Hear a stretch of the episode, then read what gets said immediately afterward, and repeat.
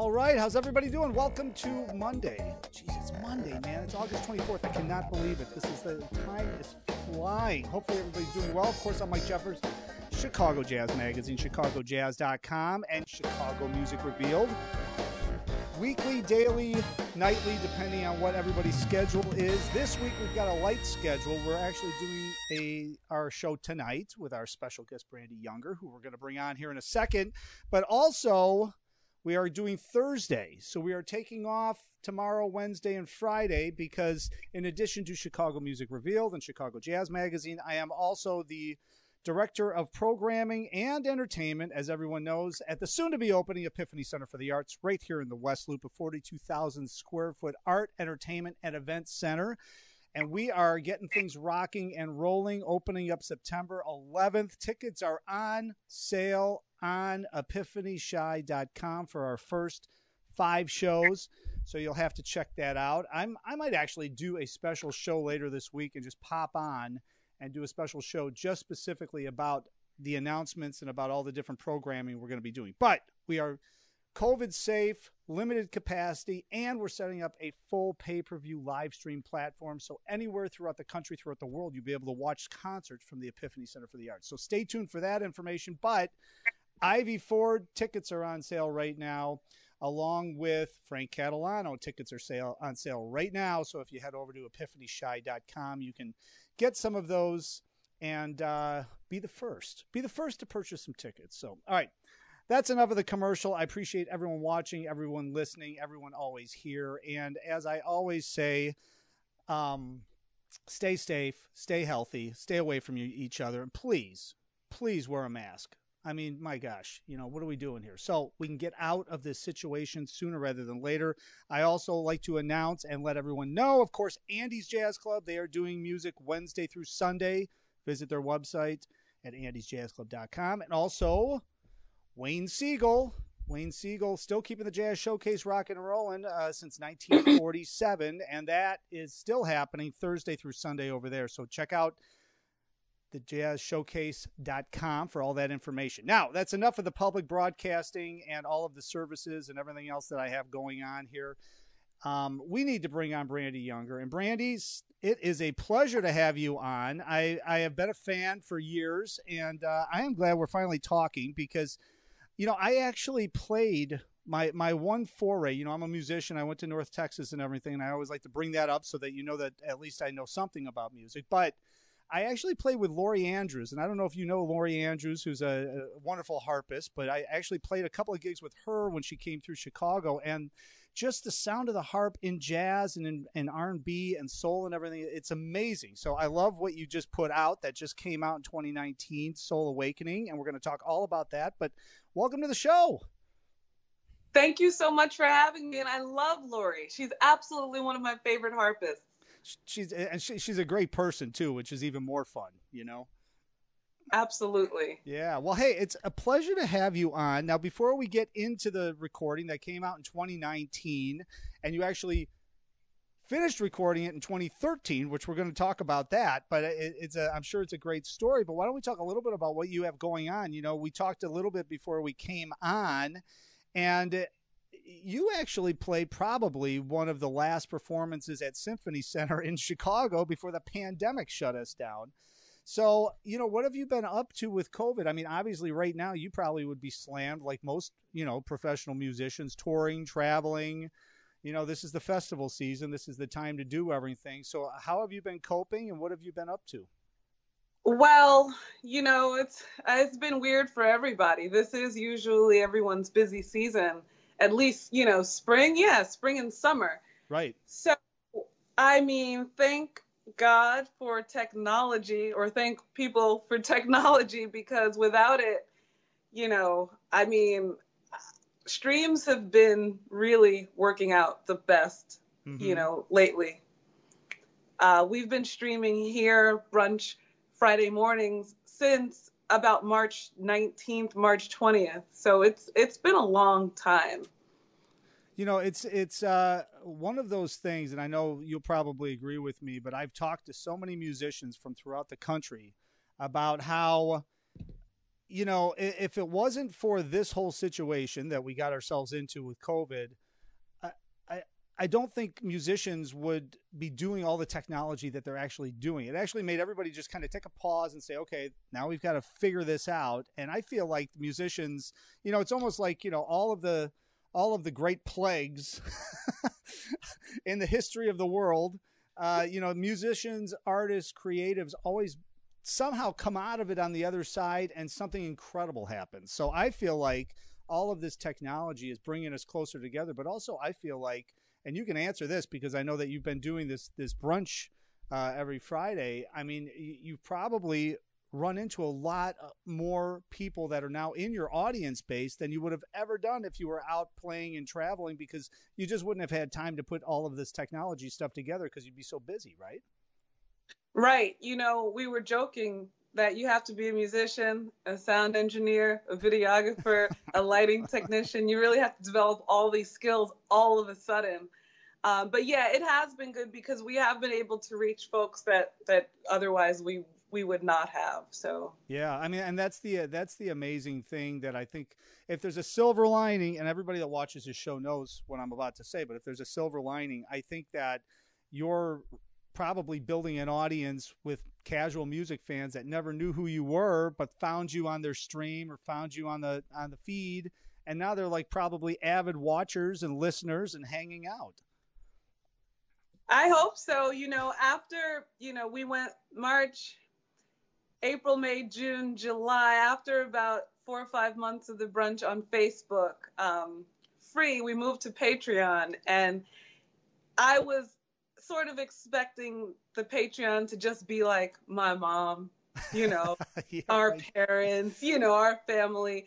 So it was really cool to see like these people that just frequented the brunch that we've never met before um, subscribe. So yeah, I mean, we're we're grateful. It, it could be a lot worse. I'll tell you that. Yeah, well, it's a great concept too. The the live stream brunch, man, I love that. That's incredible. It's a great idea. So, all right, so you're you're doing that, and you put out this recording last year, but and by the way, I, I listened to a handful of the tracks. I think there's eight tracks on there. I think I got through about five of them, and I I just I find it fascinating. We should talk a little bit about it, but let's talk about the recording first, and then before I digress and go into harp and music and your background and all that. But um, I just find it that the sound of the harp and the way that you put the recording together with the different tunes and the different I mean there's so many different genres I'm hearing mixed and melded into the into the recording.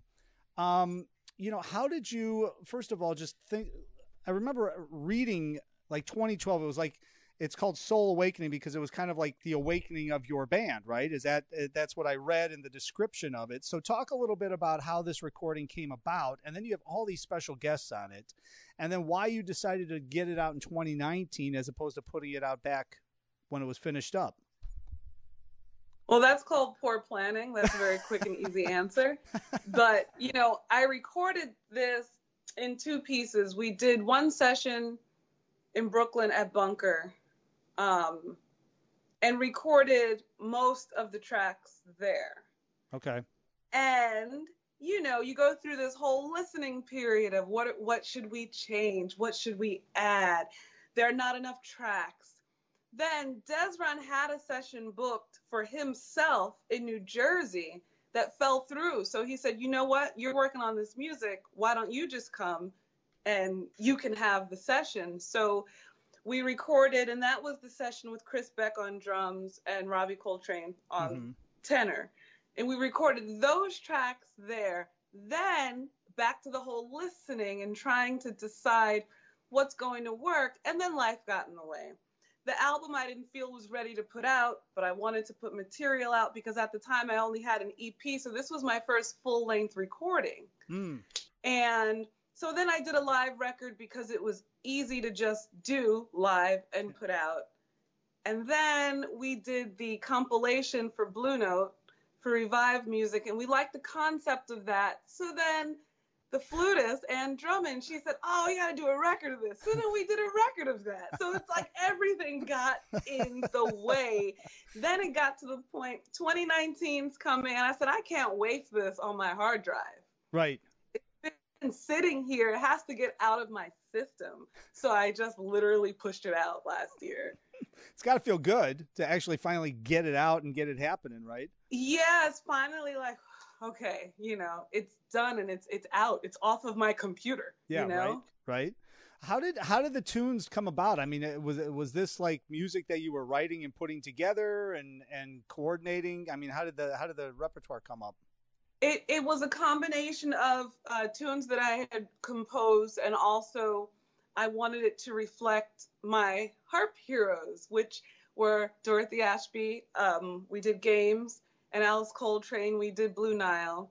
Uh, Dezron produced basically both sessions, and he wrote Soul Soulrus Soulrus, which was the I think the opening track on Mhm. the album. Yep.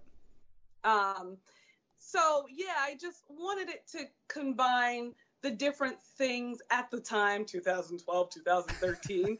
you know, the things that were present for me in that moment. I wanted it to reflect that time. However, we got fast forwarded to 2019, and you know, I I sent it to a lot of people. I said, "What do you think?" And they said, "Actually, it actually sounds timely, so just put it out." So then I just did it. Yeah, yeah. I I mean, I love the sound. You know, the the harp to me. I've I've I've heard Brazilian harpists over the years, and they'll they'll play with you know with a rhythm section behind it, and it it if if you know how to do it like you know how to do it, it it just fills the sound so much, but it doesn't get in the way of the swing, doesn't get in the way of the feel because it it could be very easily you could play too much and then it would just uh, muffle everything and it wouldn't feel right. When you first started playing, even outside of this recording, I mean, how did how did you get interested in playing harp for all of these different styles? And then what was the thought process? I mean, what did you study horn players? Did you study vocalists? Did you study I mean, because you know, there's not a lot of harpists, obviously Alice Coltrane stuff, but just to get the feel and to get the understanding of how you can fill the sound, how you can't fill the sound, where it would fit in within which each genre, all of that. Well, it's funny that you ask that because people don't ask, they do ask, you know, how'd you get into playing this and that, but they don't really ask about the sound. And one of my very first gigs that I had when I moved from, um, this was after college. So this was after graduate school when I moved to Brooklyn. Okay. As soon as I finished graduate school in the village, I moved to Brooklyn and my very first gig upon moving was playing in Bill Lee's big band. Oh. And the reason he liked harp is because it wasn't as heavy comping as a piano. Oh. So it was really in those rehearsals that I learned to kind of find sound wise, you know, of course, competing against the big band. Well, it's pro- probably a good way to find But your I- little nooks and crannies, right? If you got a big band there, now you're really figuring it out. Yeah, so that actually helped helped me to start to understand, you know, comping actually. No one ever asked me that. I just, I, I mean, you know, as a drummer myself, I know that when I'm playing with different musicians, um, it's such an important part of the whole thing is to find your space. And, and that allows you to keep the groove going. And I just find it fascinating because I've, you know, I've, I've heard different harpists, um, classical harpists usually that they're playing and maybe that maybe they're, you know, trying to do something and it's not quite happening. They've got too much sound. They're just not trained. They're not used to doing that. So I always, I'm curious. Like, and I haven't interviewed a whole heck of a lot of harpists, by the way, but but but I find it interesting because there's so much sound that could happen, but you have to really pick your spaces. And in order for the music to continue to groove and move forward and be appropriate for the genre, you've got to you've you've got to develop a feel. So did you listen to because I mean like for for an example, I've talked to a lot of vocalists that have listened to a lot of horn players to find out their find their feels and find their phrasing. I mean, did you do that same kind of a thing? Did you listen to a lot of other instruments to figure out your phrasing and figure out where you can place things and then kind of delve back in? I think, you know, bits and pieces, but mostly learning on the spot. Like Yeah. with a harp, you play and the sound just rings until it doesn't ring, depending on what harp you're playing. So it's a matter of, okay, I have to play and stop that sound. Mm-hmm. And if you don't stop it rhythmically, it sounds off. So Yep. So yeah, you start to end up hearing a lot of um, guitar patterns. I think, and you hear a lot of piano patterns that you can mimic along the way. But yeah, a lot of it is just you play and then you stop it. So it's like a double action yeah. if you don't want it to just ring into the next chord constantly. Right. Yeah. Well, and also listening to some of the tracks. I mean, I've I've listened to other you know selections, other other music you've put out, obviously, but just specifically about Soul Awakening. Um, listening to some of the tracks, you know, you're adding so much color in behind. Like for an example, living, listening to one of the tracks that Ravi's playing on. I mean, first of all, he's improvising over and adding so much color and everything on top of the melody when he's soloing, but then also you're adding so much color and texture underneath, but none of it's getting in the way and none of it's taking away from the overall uh, contour of the song. So that must be something. And and you recorded this in 2012, 2013. So I mean, you know, fast forward seven, eight years later, you obviously have probably grown leaps and bounds as a musician. At least you can probably hear that. So I mean, what do you what did what do you notice like when you go back and you listen to these tracks? And do you do you hear, wow, man, I, I'm still happy with that. That sounds really good. Or do you hear like, okay, yeah, that sounds good, but man, I I understood where I was then, and now I understand where I am now. It's amazing how far along I've gotten. I hear I hear both. Like there are certain things I was like, wow, I don't play that as well now. And then everything else is like, dag, if I had only just done this, you know, because a lot of those songs I'm still playing today. Yeah. Um, a couple of them I forgot and I had to relearn from scratch. I couldn't even find my charts. I, had to, I had to relearn from scratch. So it was a process. Well, and and I find it interesting too because we talked a little bit before we came on the air, and the people that watch this show will know because I've had I've had a couple of different musicians uh, on in the past couple of weeks that have had like their core rhythm section and then a whole bunch of guest artists that have come on and played on a lot of tracks. And I know from, you know, just putting a trio record out or a quartet record out, that's enough of a project, let alone trying to organize everybody's schedules and trying to organize everybody coming in. And then a lot of this stuff, I would imagine you'd have to rehearse some in order to put it down and lay it down. What was the i guess my first question on all of this is you know you have your rhythm section that you're playing with at least most of the time on the on the uh, recording. What was uh, how did you decide on which which special guest i'll call him came onto the recording and played on specific tunes? So specifically for antoine roney um, Ravi Coltrane, I wanted them sort of there in mentor mentor position, right? Yeah. It was important for me to have my mentors be a part of this. Also, Save the Children, really good friend of mine. That was I don't know if you heard it. That's the that's the track with the vocalist. Oh yeah, yeah, I did. Yes. And you know, we recorded that for um, Jimmy and Nelba Greene's uh, daughter Ana Grace. Oh. Because that Sandy Hook happened. Yeah. That happened maybe right before that session um, was booked. So I actually recorded that for her. And I remember in not releasing the album, like, should I, you know, what should I do with this one track? You know, I remember right. being sort of conflicted. So that's how those guests came about. I really wanted to do Save the Children. I was very self conscious about trying to pull off a Marvin Gaye tune, but that's the tune that spoke to me. yeah. Oh, it's great. That's it's wonderful. that spoke to me. And uh, Dezron's friend, alto saxophonist Lummie Spann, he actually helped me with that arrangement. Um, ahead of time before playing that and and Naya's in California so we did that remote we did this like this oh. We did that remotely. And the funniest wow. of them all was um, Corey Wilcox played trombone. He was the last addition. Dezron said, This track, Respected Destroyer, needs trombone. So he came over and we built a booth for him out of three harps. like, you know, like yeah. a nice little booth. And he played into three harps. I love it.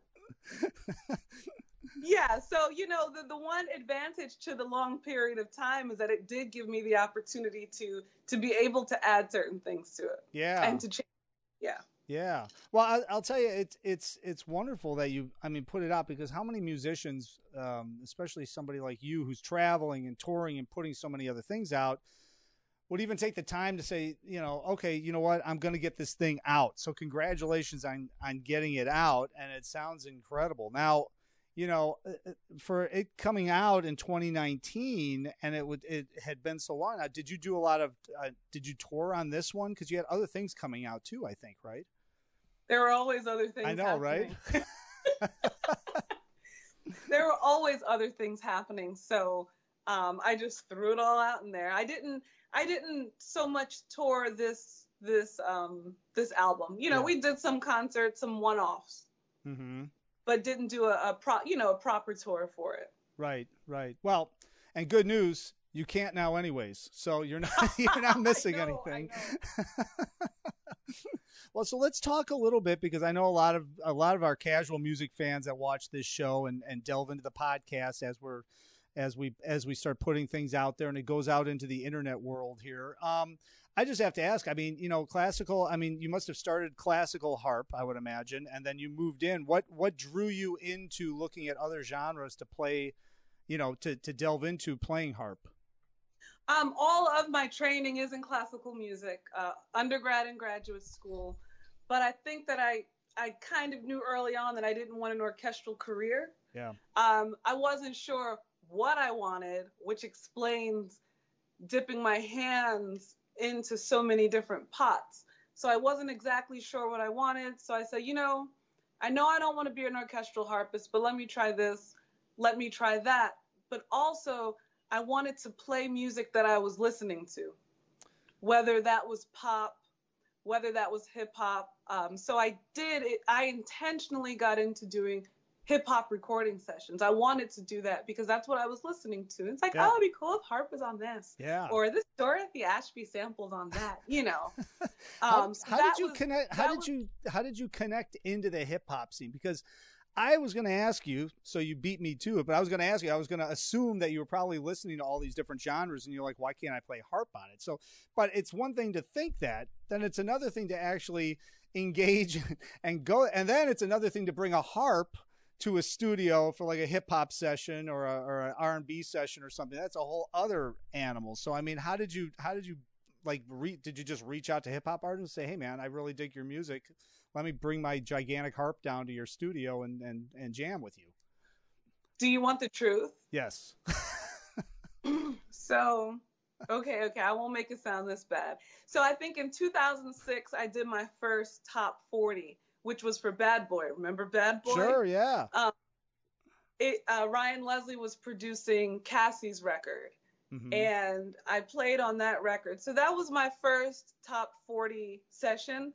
And then this is the funny part myspace. Oh no kidding. I remember myspace. I was, I think i still have a profile on myspace. I think everyone still has them floating around and has no idea where it is or what to do with it. I know but that's really you know i so i took that track i did for cassie some tunes uh, my senior recital. Um, nat reeves was kind enough to play my funny valentine with me and i posted Wow. that track. Yeah. You know and then i posted some like bach etudes uh, uh, violin partitas. So my my myspace music page you know you could only have like four tracks. Right yeah it was like four very different tracks I love it. And that and that actually for those of you that are watching this and listening to it that have no idea what MySpace is. MySpace was like the original Facebook but didn't work very well compared to Facebook and and it kind of crapped out after after a little while and and I guarantee you it's got to be still up and none of us have any idea on how to even log in probably and even update a page anymore but that's that that's amazing but that used to be really hot. There was a lot of people on there and i can imagine if you did that recording that immediately gives you that credibility. When you put it up there you start getting those views and people start passing around and sharing it and then so you just started getting con- connected that way and people started contacting you. Yeah i think you know i ended up connecting with ravi in that way. Um, when his mom passed away in the memorial uh, was taking place in 07 here at St. John the Divine, mm-hmm. I connected with Derrick Hodge that way, and that's how I ended up on Common's record, Finding Forever. Like, I, it, it, it actually just sounds like a joke you know although i guess today the equivalent is like ah i got that from instagram you exactly. know i guess it's the same thing yeah it but it I mean, just you, seems so crazy because it was myspace well yeah i mean uh, now you would say you, you DM'd Ravi or you DM'd Derrick Hodge. You would, you know, you're went down in the DM and that's how you got the gig, you know. I love it. Well, you know, I mean, and that and that goes to show you. See, that's why I wanted to bring it up though, because I've heard this story. Not not you're the first on 90 episodes to bring up MySpace, so congratulations. but I have heard from so many really, you know, internationally accomplished musicians. It takes you know they might play something and they might play on a recording or they might do a do a you know a couple of dates with a with a well-known musician or a well-known group or something but then they keep hustling they keep pushing they keep connecting they keep growing. They don't just sit around and wait for people. They actually keep putting things out there. And that's kind of a key probably, right? I mean, you, you can talk to that because everything you're doing, you're still doing stuff and you're still making connections because you have to continuously grow as an artist and grow as a in your networking world too, I would imagine. Yeah, I think that for for my generation, and I don't want to date myself at all here, but we have to remember that the industry went from CDs and then Napster happened so quickly that the industry sort of got flipped. So when Napster happened, and then, you know, I remember being on, I was an intern at BMG, and we're in the meetings and they're talking about, like, do you think people would pay for a download? It was like the most obscure idea. so this was like right before iTunes. But we we were like not born into the idea of doing things yourself, but we were so young that it was easy to just transition. Yep. To just doing, doing, doing. So even in this pandemic, you know, people are like, "Wow, you're doing so much," and I was like, "What else are we gonna do? We we have to keep going." You That's know. It. That's it. Well, and and that's and that's a great way to to to you know bring up the pandemic and bring up the whole way this entire uh, music business is evolving out of it because you know it's interesting because I'm um I got brought on as the director of entertainment programming at the Epiphany Center for the Arts in Chicago that's opening up and we're doing a pay-per-view platform in addition to the live stuff but also I, I talked to ASCAP, I caught, talked to BMI about the licensing and everything, and they don't have a license that they can give you as a blanket license where we can actually archive concerts and, and go back and listen. You can only they only have a live stream. You don't have they don't have a sync license because it ah. happens so fast. Nobody even everybody just figured, well, YouTube's got it. Facebook doesn't even have one. YouTube's got it, and that's the deal. And what? And all of a sudden, when the whole world shut down, now they see a need to get that put together, but they're they're just moving so slow to get things happen. Yeah. And that's what happened with Napster, iTunes, and everything. And that's why all these record labels just didn't know what to do at first. And then it happened so fast. To your point, you know, it was it was on them, and they they they they couldn't adjust fast enough. So it'll be interesting to see how everybody comes out of this, and especially record labels and ASCAP and BMI, and how they can adjust and take advantage of the fact that all of this music is being put out there on a live stream, and a lot of people cannot archive it on their on their websites because they don't have the licensing. Wow. I didn't even know that. That's crazy. Yeah. Yeah. Well, I, I, trust me, I didn't know it either until I started really researching it. And I was like, because you know, eh, the last thing you want to do is do a pay per view and then have it shut off and get sued by ASCAP because you don't have the right license. So I did a lot of deep dive. But to your point about Napster and all that stuff and kind of where everything is, the the technology changes so fast. A lot of times the music business can't keep up. So it'll right. be interesting to see what happens. But the artists like yourself doing a a brunch and doing a live stream, connecting with all these audiences, and putting out a recording during a pandemic. Well, a little bit before a pandemic, but it's still chugging along in a pandemic soul awakening. I mean, that just shows you. I think there's going to be good stuff on the other side of this. Now, before I let you go, let's plug uh, Patreon. I know you said that you're on Instagram and Facebook all the time, so we want to send everybody over there, and we'll link all that up. But let's talk about Patreon. How can people find you on Patreon if they want to watch the brunch and they want to tune into that? They can do a simple search of my name, uh, or they could do harp and bass. Um, but my name, Dezron Douglas, and we're doing more than we usually do. So we're doing the brunches, we're posting some songs, posting some concerts, posting some teaching aids, which nice. we never do. so that's fun. And on August 27th, I'll be doing a live stream in honor of Alice Coltrane's birthday on her birthday, oh, wow. right there in the home studio. Wow. Oh, that's so awesome. I'm super excited. So that's August 27th at 7 p.m. from the Coltrane Homes Facebook page. Wow. That'll be that'll be really cool. So that's going to be on I'm the Coltrane really Home Facebook page. That's going to be on their Facebook on the Coltrane Facebook page. Okay. Well, that's great.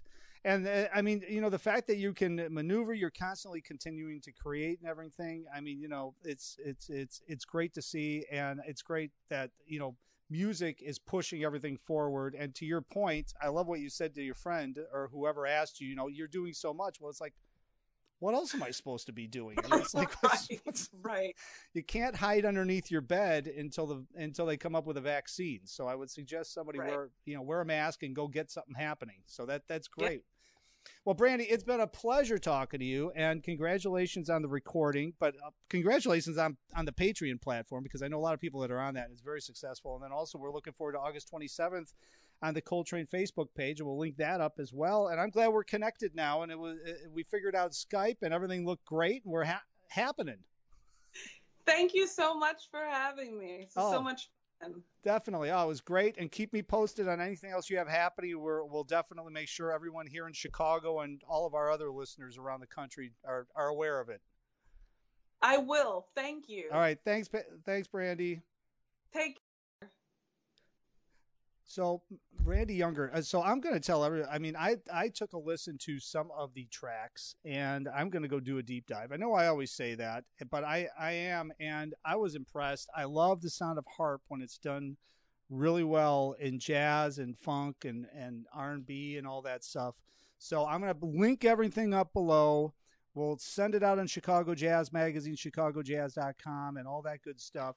But Brandee Younger, so Soul Awakening, BrandeeYounger.com. You guys saw the link on there, and then I'll we'll link up the Coltrane page too because August 27th, that's going to be exciting. She's going to be playing in the home studio.